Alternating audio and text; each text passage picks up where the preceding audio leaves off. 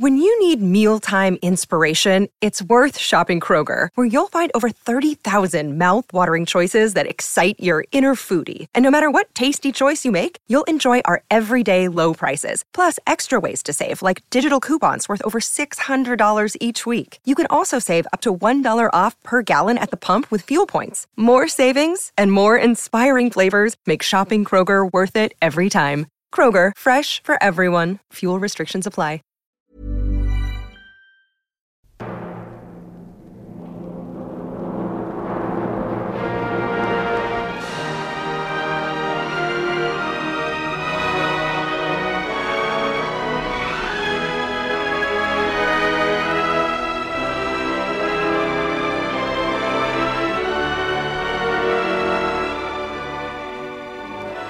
Thirty-fifth President of the United States, the coming to power of John F. Kennedy, described by Norris Davidson, with Frank O'Dwyer, Jim Norton, and Brendan Caldwell, and the recorded voices of President Kennedy and Richard Nixon.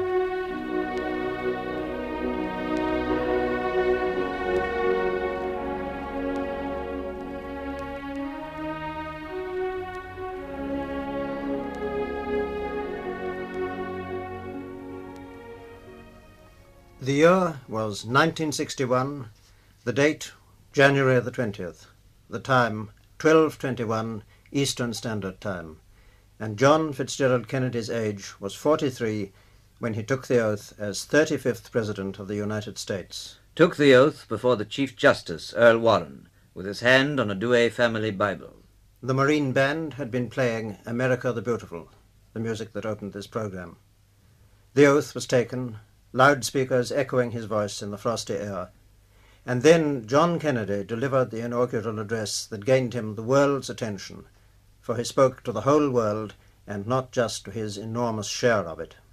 Let the word go forth from this time and place to friend and foe alike that the torch has been passed to a new generation of Americans born in this century tempered by war, disciplined by a hard and bitter peace, proud of our ancient heritage, and unwilling to witness or permit the slow undoing of those human rights to which this nation has always been committed and to which we are committed today at home and around the world. Let every nation know, whether it wishes us well or ill, that we shall pay any price, bear any burden, meet any hardship, support any friend, oppose any foe to assure the survival and the success of liberty. This much we pledge and more. To those old allies whose cultural and spiritual origins we share, we pledge the loyalty of faithful friends. United, there is little we cannot do in a host of cooperative ventures. Divided, there is little we can do, for we dare not meet a powerful challenge at odds and split asunder. To those new states whom we welcome to the ranks of the free, we pledge our word that one form of colonial control shall not have passed away merely to be replaced by a far more iron tyranny. We shall not always expect to find them supporting our view, but we shall always hope to find them strongly supporting their own freedom and to remember that in the past, those who foolishly sought power by riding the back of the tiger ended up inside. To those people in the huts and villages of half the globe struggling to break the bonds of mass misery, we pledge our best efforts to help them help themselves. For whatever period is required, not because the communists may be doing it, not because we seek their votes, but because it is right. If a free society cannot help the many who are poor, it cannot save the few who are rich. To our sister republics south of our border, we offer a special pledge to convert our good words into good deeds. In a new alliance for progress, to assist free men and free governments in casting off the chains of poverty. But this peaceful revolution of hope cannot become the prey of hostile powers. Let all our neighbors know that we shall join with them to oppose aggression or subversion anywhere in the Americas. And let every other power know that this hemisphere intends to remain the master of its own house. There had never before been a president who was elected from the Senate. That wasn't to affect his election campaign, but three major matters did. He was a Democrat, he was very young, the youngest president to be except Teddy Roosevelt, and he was a Catholic. We hope to show in this broadcast how he came to politics and how he defeated Richard Nixon and became president. The log cabin to White House progress, the poor boy making good in politics, is something that has gone from the American scene. Many observers say that it was Nixon's self-pity, his portrait of himself as a poor boy, deprived in youth, that lost him votes that went to a man who was clearly a success in himself. America admires success. President Kennedy's ancestry and upbringing made him president in the sense that Joseph Kennedy, his father, was determined that his family should excel, just as his politically minded father, Senator Patrick Kennedy, had shown him the way to success by his example. The Kennedys have been Americans for a hundred years now. If John F. Kennedy is anything but an American, then his reading and thinking make him international. Everywhere the Irish have adapted themselves to the ways of the people in the competitive world in which they find themselves. Activity in competition with others has ruled the Kennedys and brought them success. The 35th President is descended from Patrick Kennedy, who emigrated from Ireland, settled in Boston, and died there in 1858, the year of the birth of his son, Patrick Kennedy II. He became a Massachusetts senator and another senator who was active at the time was Senator Fitzgerald of East Boston. Both these men were in the liquor business, and both were engaged in the minor struggles of ward politics on which the major electoral campaigns are based, and which are so completely without mercy. The Irish were just fighting their way into power when the savage flowering of ward politics began. Patrick Kennedy II had a son, Joseph, who married a daughter of Senator Fitzgerald, and they became the parents of John Fitzgerald Kennedy. Thus, both his grandfathers were involved in the political and commercial competition of Boston, and his father, Joseph Kennedy, inherited the harvest of those early years and disposed of it wisely and well. In the 1920s, the rich American was a very rich man, and Joseph Kennedy was a very rich American indeed who became richer from his interests in real estate, movies, and Scotch whisky. But many a man who was a millionaire in the twenties was ruined by the end of the decade, or perhaps dead by his own hand, victim of the Wall Street crash, the Black Depression, the years of breadlines and gangsterdom. Those were the years in which the pages of the New Yorker seemed to rend themselves with rage over the disaster, the years made pitiful in a song.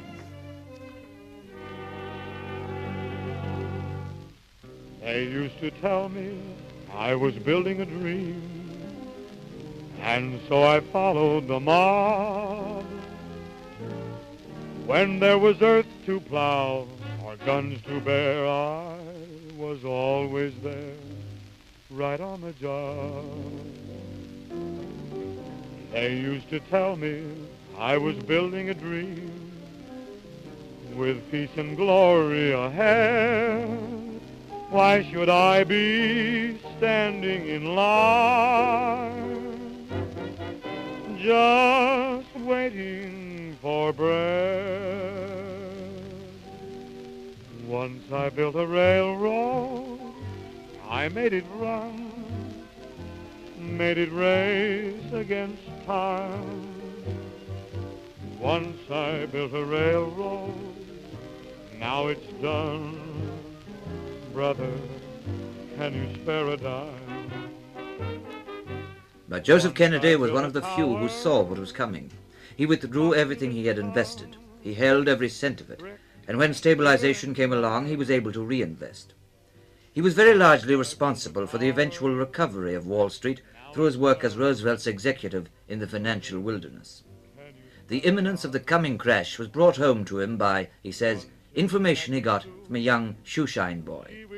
The boy, polishing his shoes and chatting, gave him his views about what was going to happen on the market that day, and the boy was correct.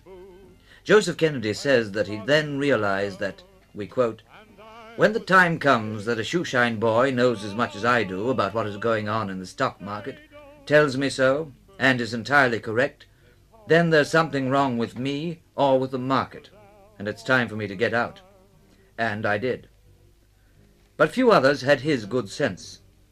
Everything was rising, fortunes were being made, all seemed to be financially set in America. And the bubble burst. Once in khaki suit, ah gee, we looked swell, full of that Yankee doodly dum. Half a million boots went slogging through hell, and I was the kid with a drum. Oh, say, don't you remember? They called me Al. It was Al all the time. Hey, don't you remember? I'm your pal. Buddy, can you spare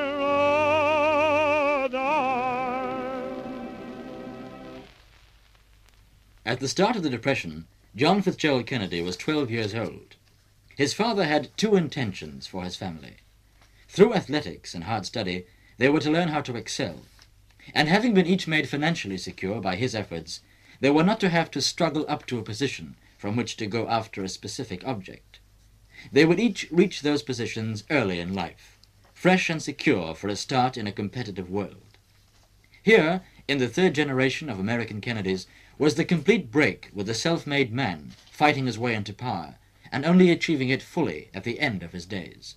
But the fighting spirit, the rivalry, was there all right in the Long family, fostered by Joseph Kennedy's insistence that they go in for every kind of sport football, swimming, sailing, skiing.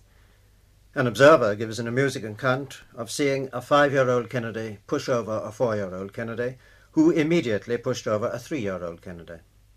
Hard work, hard play, and a career in public service was what Joseph Kennedy wanted for his family. More than that, they lived with the idea of a possible presidency.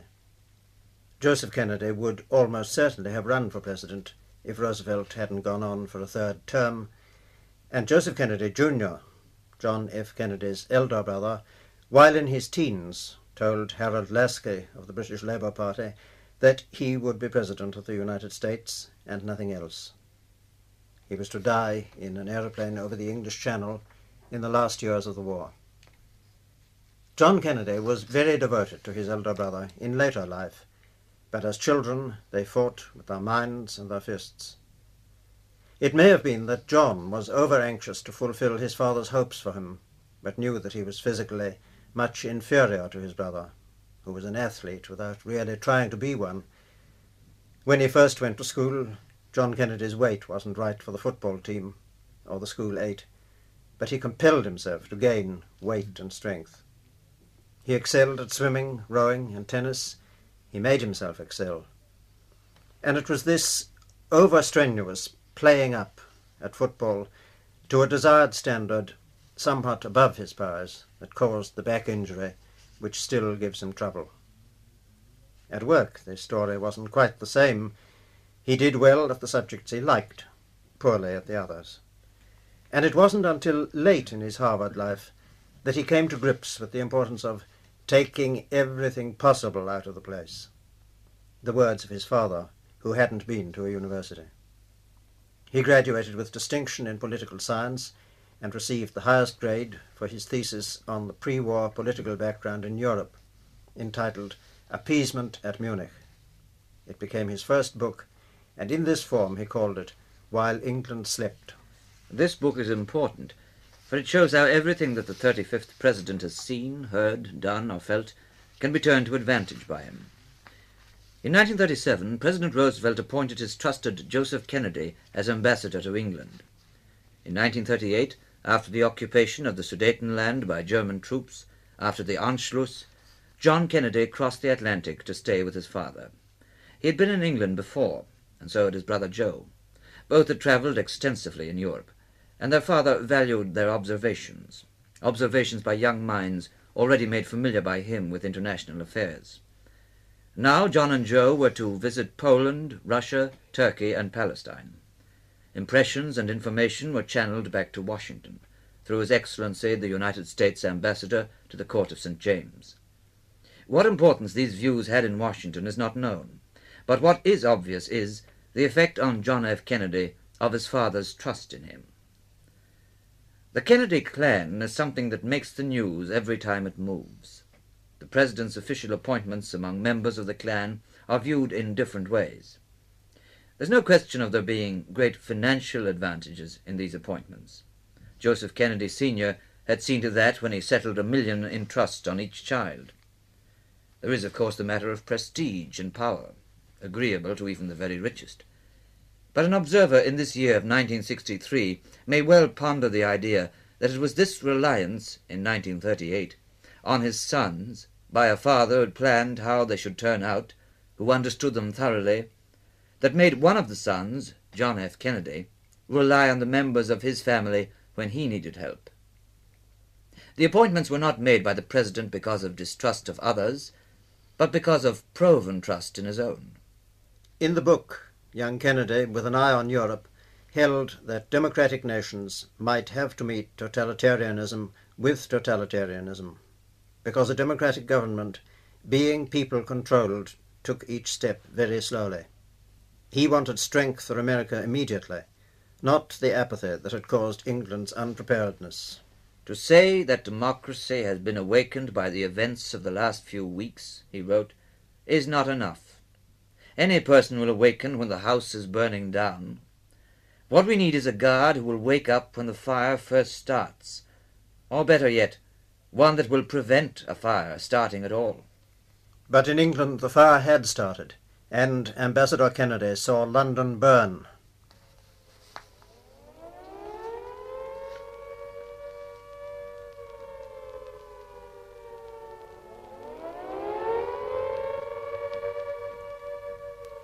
Again and again he advised President Roosevelt that America must remain out of the struggle and prepare for her own defense.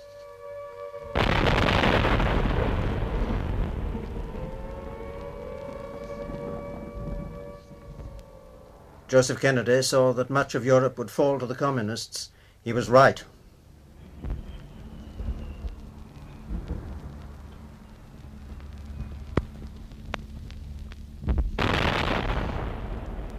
And as he saw London shattered and blazing, he told Washington that England's cause was lost. He was wrong.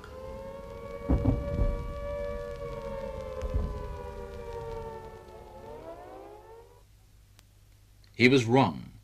And when these private opinions were accidentally made public, he ceased to be ambassador to England. Diplomacy ended for him. And for his son, the 35th president to be, active service began. In August 1943, Lieutenant Junior Grade John Kennedy was in command of patrol torpedo boat 109 in the South Pacific. At the same time, the Japanese destroyer Amagiri was supervising the transfer of troops from one island to another. Her commander saw the PT boat before the Americans saw the destroyer. After a quick helm alteration, Amagiri split PT 109 in two, set her on fire, and passed on. Ten men managed to cling to the forepart of the vessel, and eventually Lieutenant Kennedy got them to swim to an island. It was a five-hour swim, and Kennedy was burdened by an injured engine-room artificer.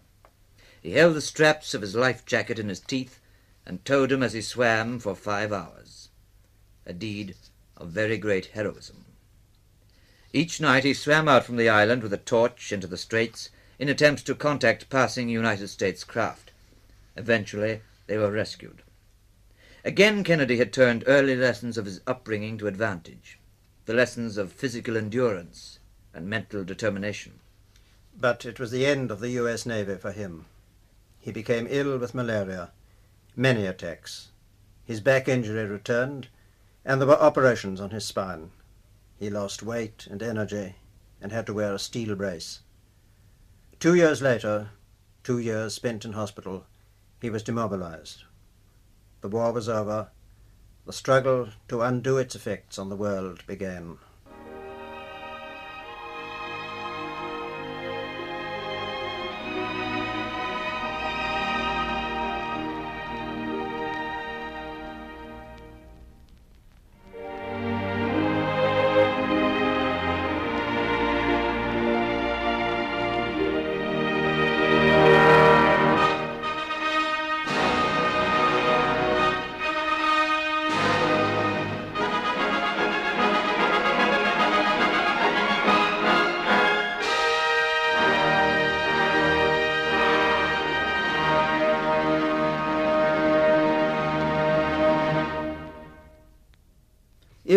His elder brother hadn't been killed in the war, Kennedy might have kept himself politically in the background, loyally helping Joseph Kennedy, but content to let the greater glory go to him.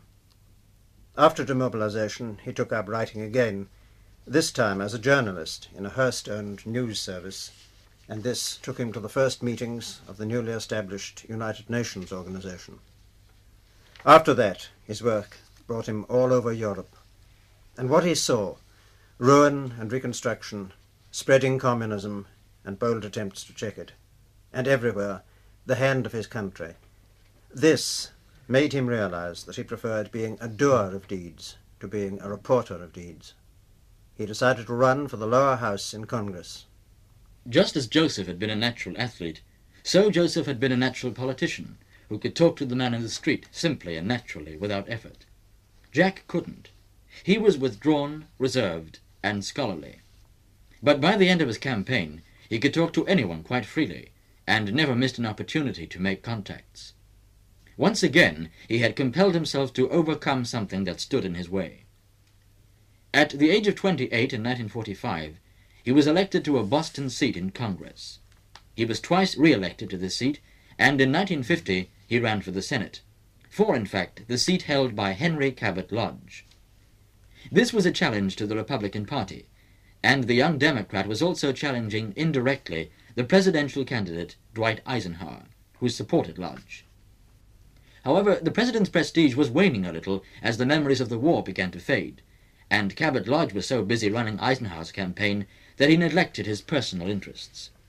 Kennedy slipped in under his guard and made the Senate with a majority of 63 votes. He was 35. In 1952, he married. A senator, a millionaire by inheritance, and young. It was all success. Not the thing that was glibly mentioned at the time, the fictitious luck of the Irish, whatever that means, but planned progress. Work that he had undertaken because he felt bound by duty to do so, that's to say, running for Congress, now became his life. His campaigns were wisely planned. He listened to the advice of what was called his brains trust, and he relied very greatly on the help of members of his family, the same reliance that his father had placed in him and his brother before the war. And then...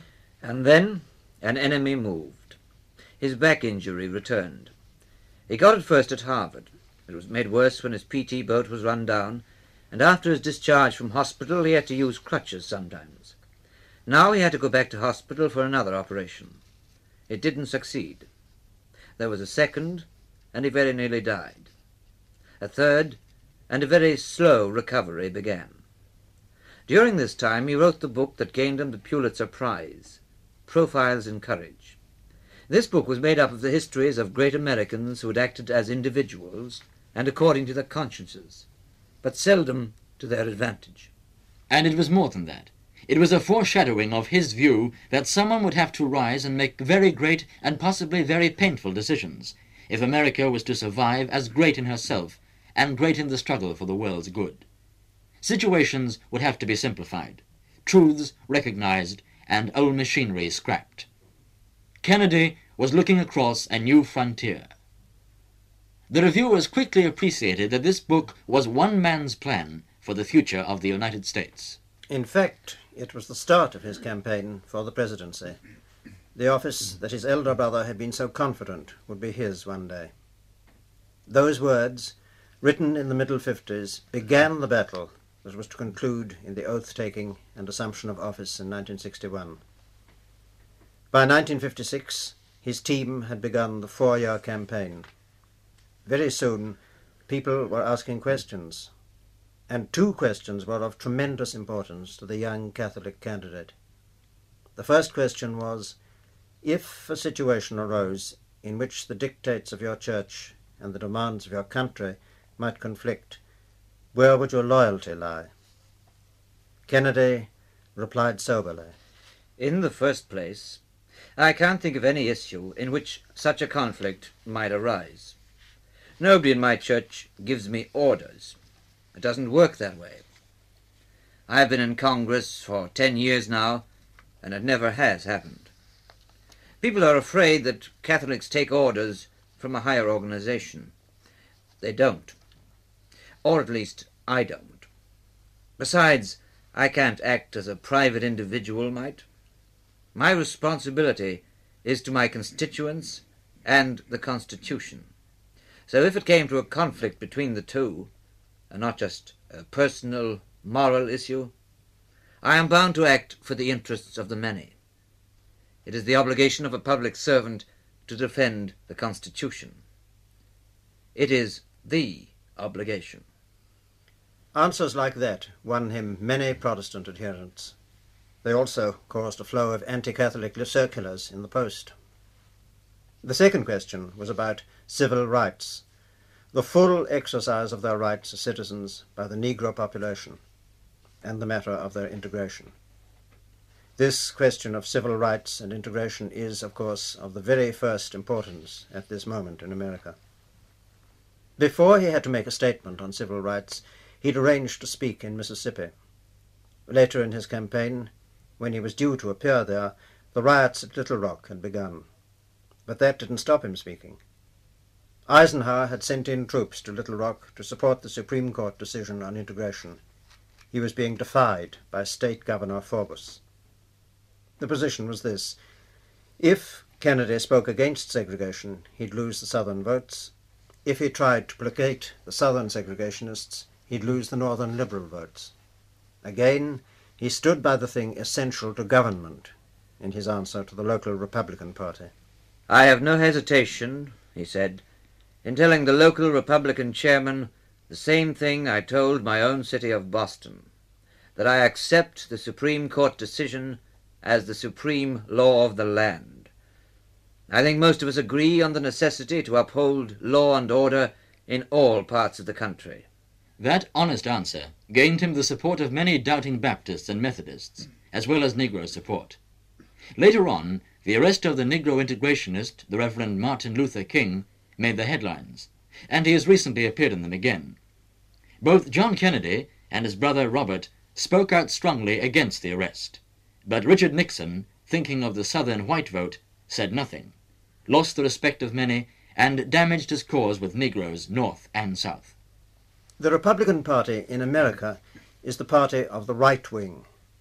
It chose Lincoln for president, it abolished slavery, established the civil service and its laws, and brought America to its first greatness.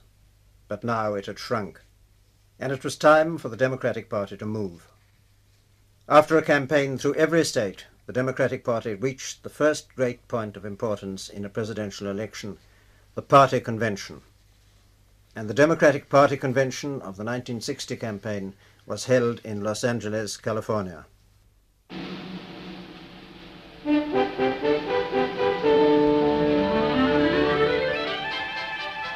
This is a political event that we can only guess at. Bands, processions, entire hotels taken over by the delegates and the supporters. Lobbying, bedroom bargainings, floodlights, microphones, and more and more public appearances of candidates. Glamour girl cheerleaders, the campaign song, High Hopes, drum majorettes, comic hats, and candy floss in the party colours for free. All this lubricates the enormous electoral machinery of America. And there were two best-selling books in Los Angeles, a symbol of the struggle. John F. Kennedy's Profiles in Courage and Paul Blanshard's bitterly and ignorantly anti-Catholic American Freedom and Catholic Power. But very soon America was to be overshadowed by fear and misgiving. The gaiety and the plotting under the blue skies of California were suddenly arrested.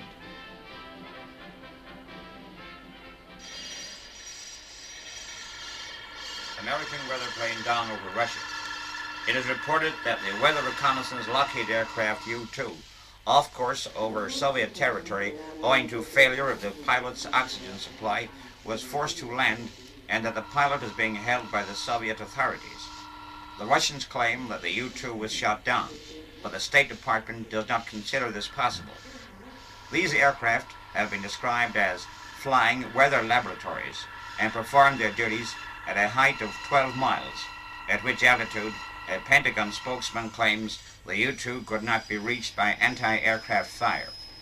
The possibility is being investigated that the pilot may have become unconscious owing to lack of oxygen and was flown into Soviet airspace by his automatic pilot.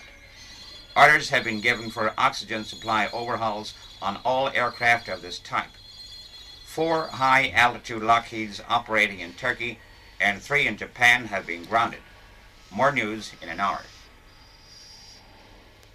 But there had been no oxygen failure, and the aircraft was not on weather reconnaissance. It was on photographic reconnaissance. U-2 was flying over Soviet territory on a spying mission. Its pilot, Gary Powers, was in Soviet hands, and bits of the U-2 were on display in Moscow. And this had occurred almost on the eve of the Paris Summit Disarmament Conference. German Khrushchev seized on the U-2 incident as an example of America's bad faith, and he broke up the conference. We now know that he was under pressure to do this from his generals, but had no reasonable excuse for doing it, especially since the other countries had gone so far to meet his views. The U-2 incident occurred at the right moment for him, or was contrived at the right moment by him. The conference broke up, and Russia resumed nuclear tests in the atmosphere. The immediate effect of the U-2 incident was on the President and the office of President. Momentarily, feuding delegates became one in their anxiety at the Los Angeles Convention. Had the President approved these spy flights on the eve of the summit talks, they wondered. It appeared that he had not. Who had, then? Who gave the commands? Who really was in charge of America's destiny? Other incidents were to follow. The American reconnaissance aircraft RB-47 was shot down into the Barents Sea on a flight from Brize Norton in England.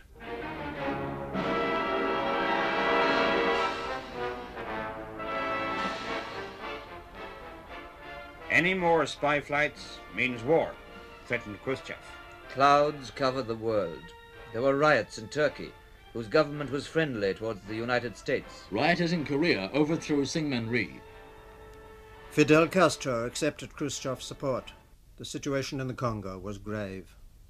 All of this was to affect the presidency, and the early part of the news meant much at the Los Angeles Democratic Convention. There were five major candidates for the presidency Kennedy, Lyndon Johnson, Adlai Stevenson, Symington, and Meyner. Of these, Stevenson had a platform that looked very good at this anxious moment the strengthening of the United Nations organization, the ending of bomb tests, the reorganization of the Atlantic Alliance, and, most important of all, a search for a means of coexistence with the USSR.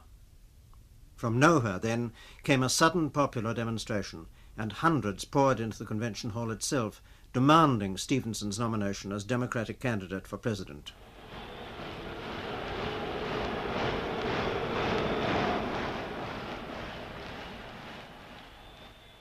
Stevenson had allowed his name to go forward for nomination without agreeing to run for president.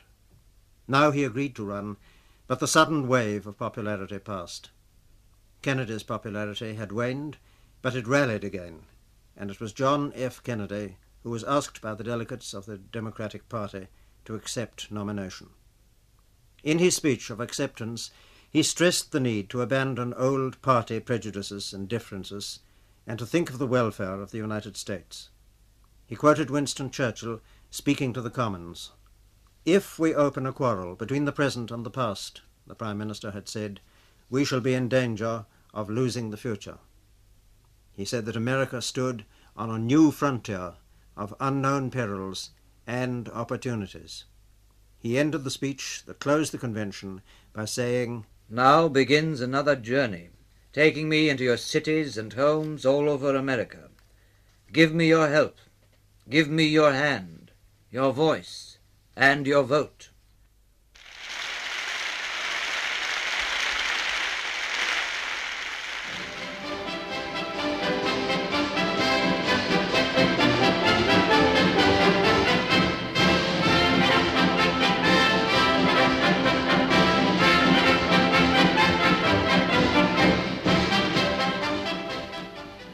Vice President Nixon's campaign didn't really begin until June 1960. The Republican convention was held in Chicago.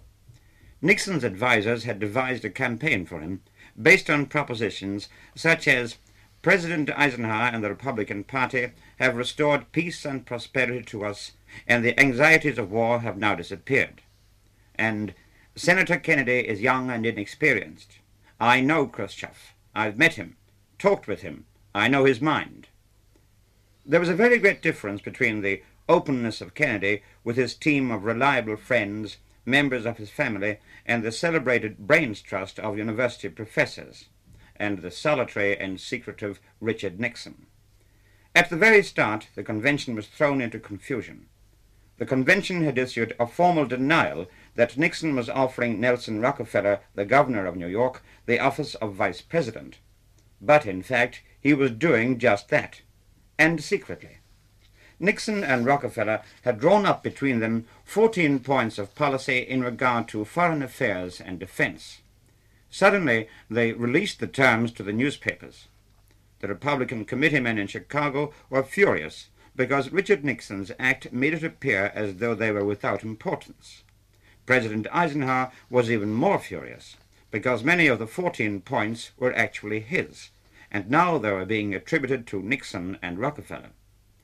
It was a most unhappy situation, and the lone wolf, uncooperative attitude of the candidate aggravated the situation. For example, Vice President Nixon did not wish to speak to Puerto Ricans, Negroes, Jews, or minority blocks.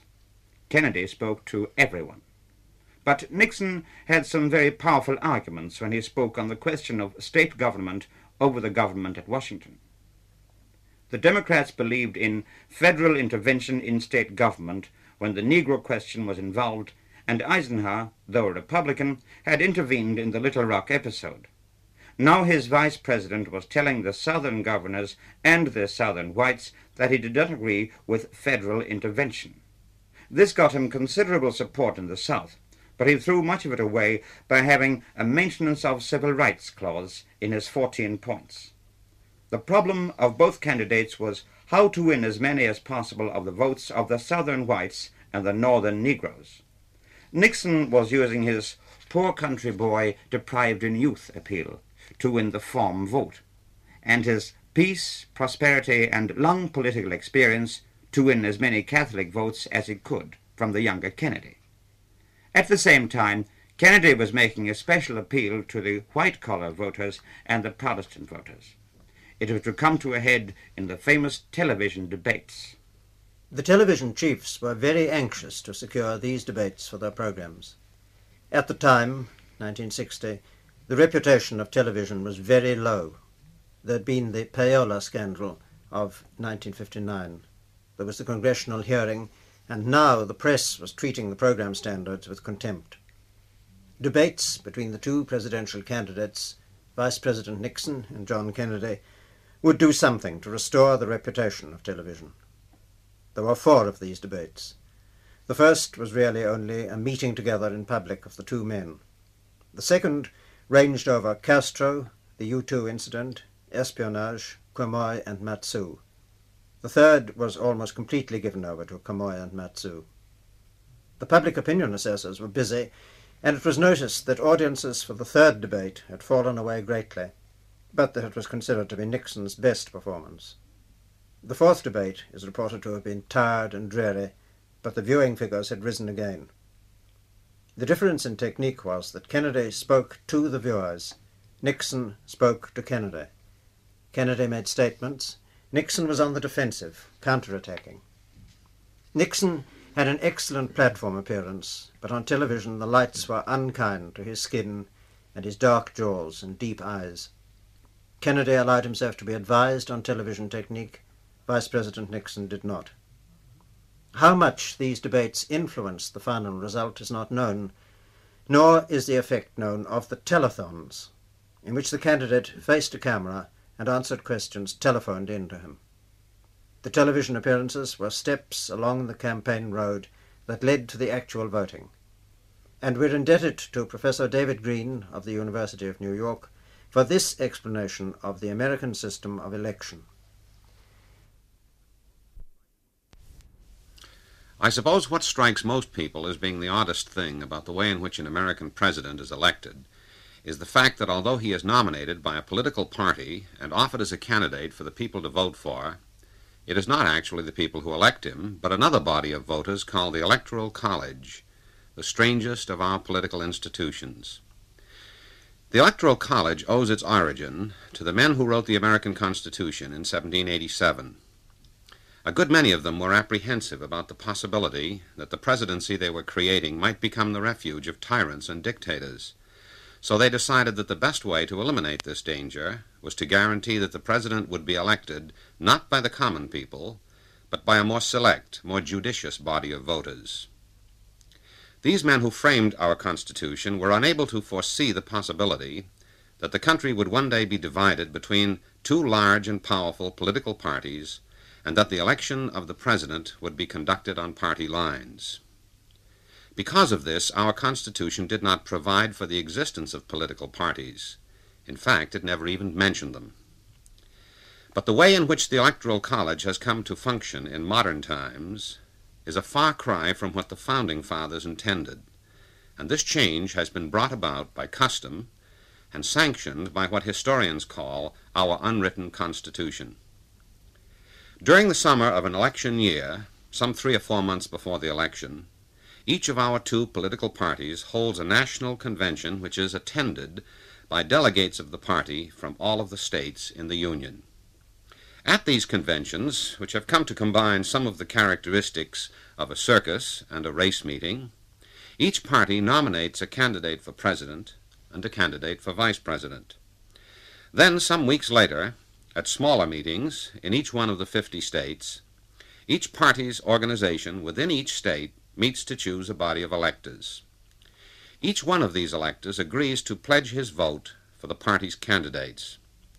There are thus two bodies of electors in each state, one Democrat and one Republican. But eventually only one of them will have a chance to cast its votes, depending on which party wins the state.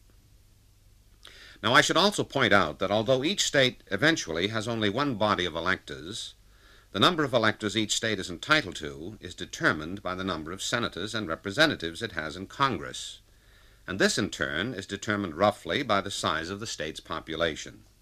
You will see from this that some states which have large populations have more electoral votes than other states with small populations. In November, when the American people go to the polls and vote for either of the candidates nominated by a political party or for an independent candidate who represents no party.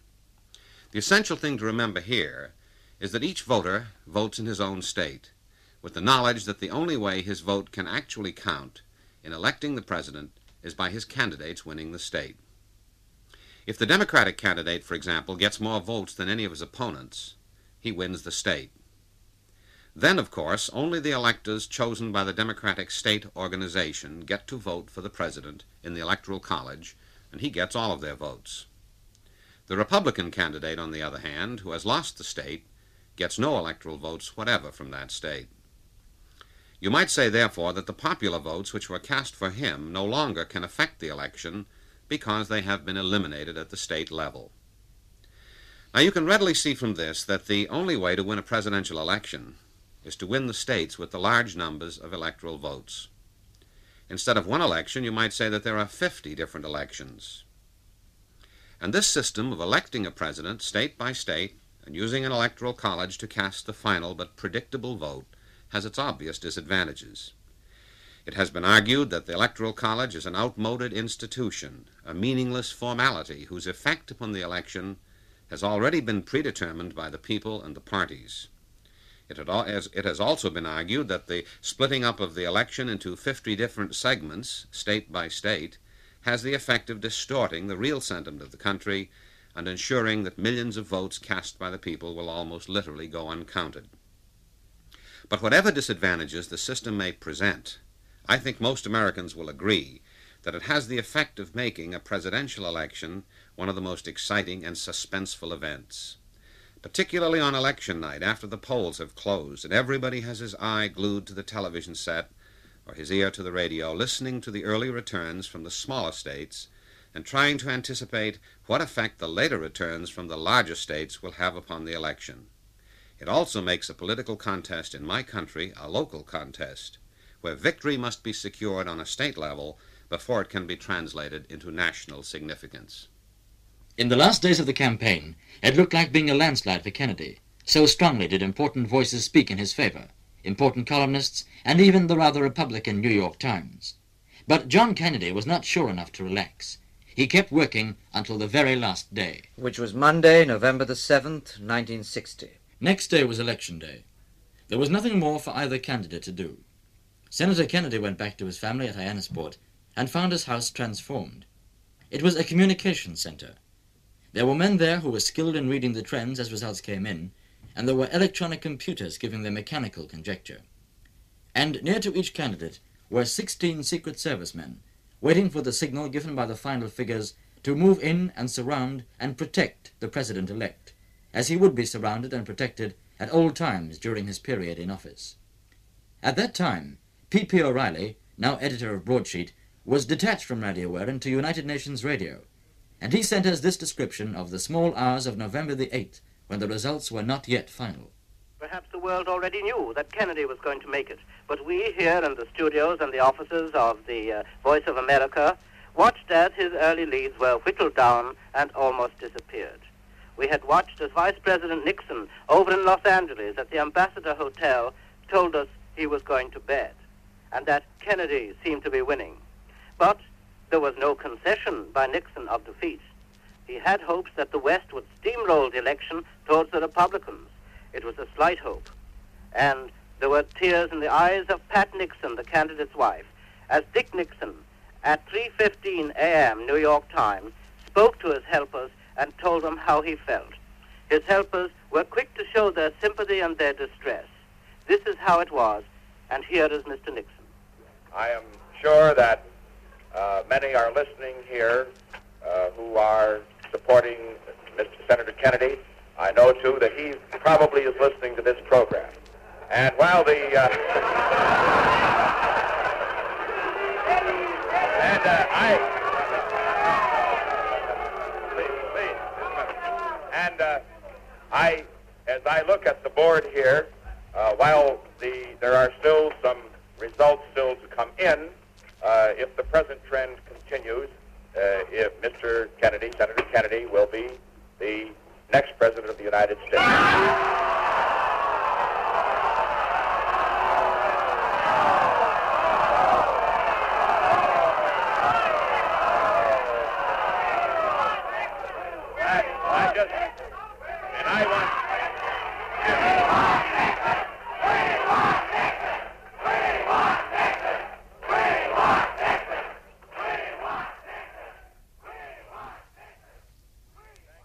So, John F. Kennedy became president elect and inheritor of a power so vast that we've no real conception of it.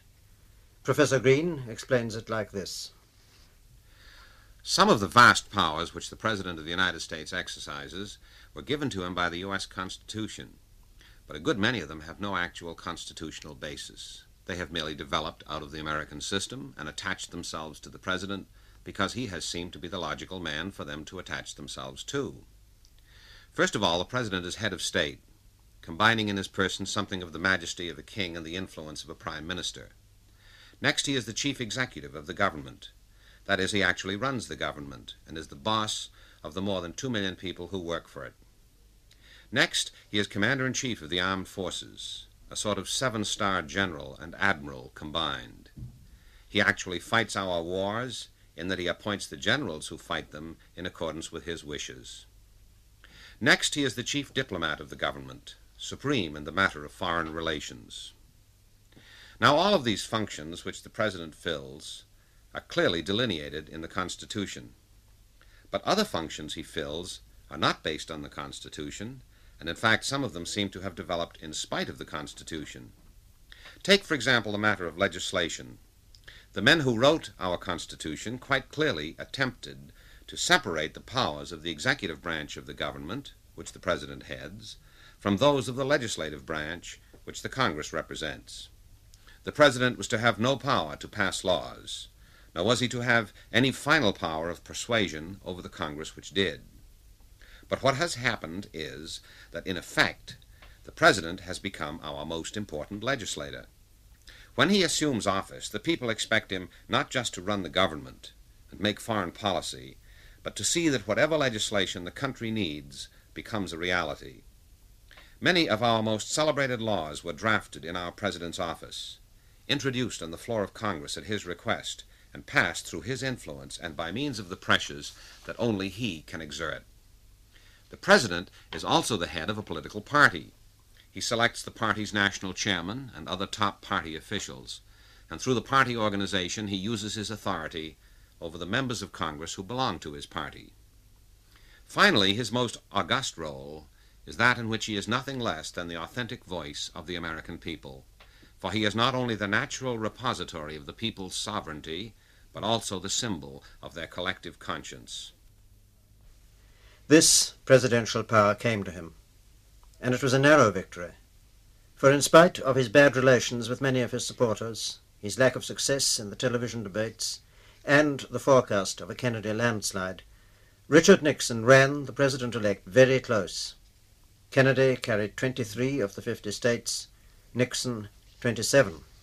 In terms of the popular vote, Kennedy polled 34,221,463. Richard Nixon polled 34,108,482. Kennedy polled 49.7%. Nixon polled 49.6%. A difference of 0.1%, but in an electorate of nearly 69 millions. Now the question today is of a new term of office, or perhaps a new president. There are wavering states to be consolidated, hostile states to be won over, fresh sympathies to be gained. And for any future candidate, there's the business of making huge numbers of unregistered citizens put their names down and become voters. But it's evident that the President-elect's mind was not on political affairs, but on world affairs, when he made his inaugural speech at the oath-taking. His mind was set on America's becoming the greatest world power, and as such, the maintainer of peace and a strong arm against aggression. In the long history of the world, only a few generations have been granted the role of defending freedom in its hour of maximum danger. I do not shrink from this responsibility. I welcome it. I do not believe that any of us would exchange places with any other people or any other generation. The energy, the faith, the devotion which we bring to this endeavor will light our country and all who serve it. And the glow from that fire can truly light the world. And so, my fellow Americans, ask not what your country can do for you, ask what you can do for your country. My fellow citizens of the world, ask not what America will do for you, but what together we can do for the freedom of man. Finally, whether you are citizens of America or citizens of the world, ask of us here the same high standards of strength and sacrifice which we ask of you. With a good conscience, our only sure reward, with history the final judge of our deeds, let us go forth to lead the land we love, asking his blessing and his help, but knowing that here on earth, God's work must truly be our own.